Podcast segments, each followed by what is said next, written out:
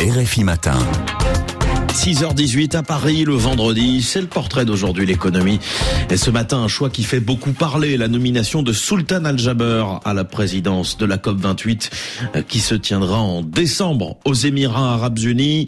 Bonjour Alexis Bédu. Bonjour Julien. À la COP27 en Égypte, les ONG dénonçaient déjà la surreprésentation de l'industrie des énergies fossiles et des pays producteurs. Le président de cette COP28 n'est donc autre que le ministre de l'industrie émirien, mais surtout PDG d'une grande compagnie pétrolière, l'ADNOC, et évidemment pour beaucoup ce n'est pas le profil idéal, c'est le moins qu'on puisse dire. Oui, tollé au sein des organisations gouvernementales et des écologistes de tous bords, nommer un pro-hydrocarbure à la présidence de la COP28 serait la preuve du renoncement à la sortie des énergies fossiles, agacement, dégoût même pour Yamina Saeb, co-autrice des rapports du GIEC, sur notre antenne il y a quelques jours. C'est un scandale un scandale et une trahison. On nous bassine avec cette histoire qu'il faut euh, parler à tout le monde, etc.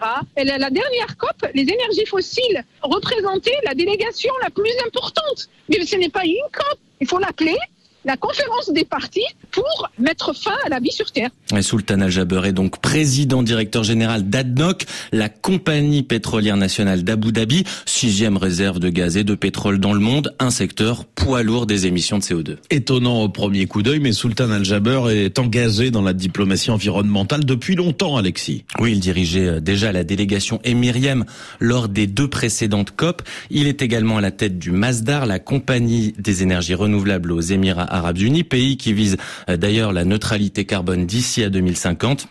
Alors pour euh, illuminer la vitrine que va être la COP28 euh, pour ce pays, quoi de mieux que d'y placer un de ses plus éminents représentants, Sultan Al-Jaber?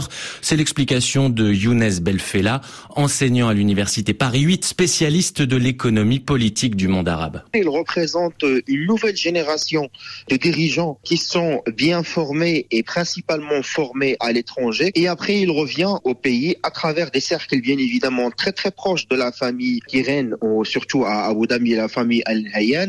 Il a même euh, été envoyé spécial de, des Émirats Arabes Unis pendant toutes les réunions du climat. Donc, il a une connaissance de ce secteur d'activité, mais c'est l'occasion également de faire du marketing politique. On sent qu'il y a une volonté de dépasser le pétrole à travers l'investissement dans des stratégies ou dans des secteurs d'activité qui sont très émergents. Vous voyez, Julien, Al-Jaber, c'est un nouveau genre de en même temps.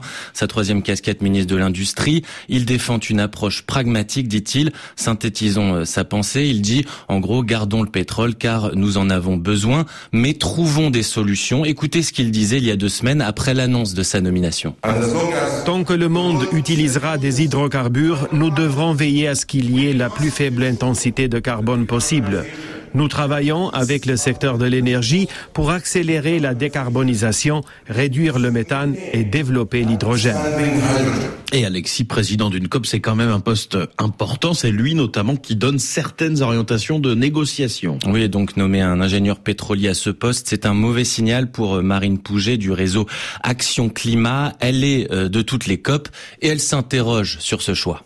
C'est inquiétant parce que même si il a une double casquette euh, et qu'il a ce côté euh, promotion des énergies renouvelables dans ses discours, ça reste un patron d'une entreprise d'énergie fossile. Là, à voir, est-ce que à cette COP 28, les Émirats vont vraiment prendre un rôle de présidence et vont vraiment être un leader des pays du Golfe, notamment sur la sortie des énergies fossiles, hein, parce que c'est là qu'on va les attendre, ou est-ce qu'ils vont rester dans les mêmes discours que l'Arabie Saoudite et du coup euh, clairement manquer d'ambition et très certainement faire échouer la COP? Et lors des négociations de la dernière COP, les Émirats avaient été jugés facilitateurs tout en restant dans un groupe de bloqueurs avec l'Arabie Saoudite. Un paradoxe qui finalement résume bien Sultan Al-Jaber. Alexis Bédu pour le portrait d'aujourd'hui l'économie. Merci beaucoup.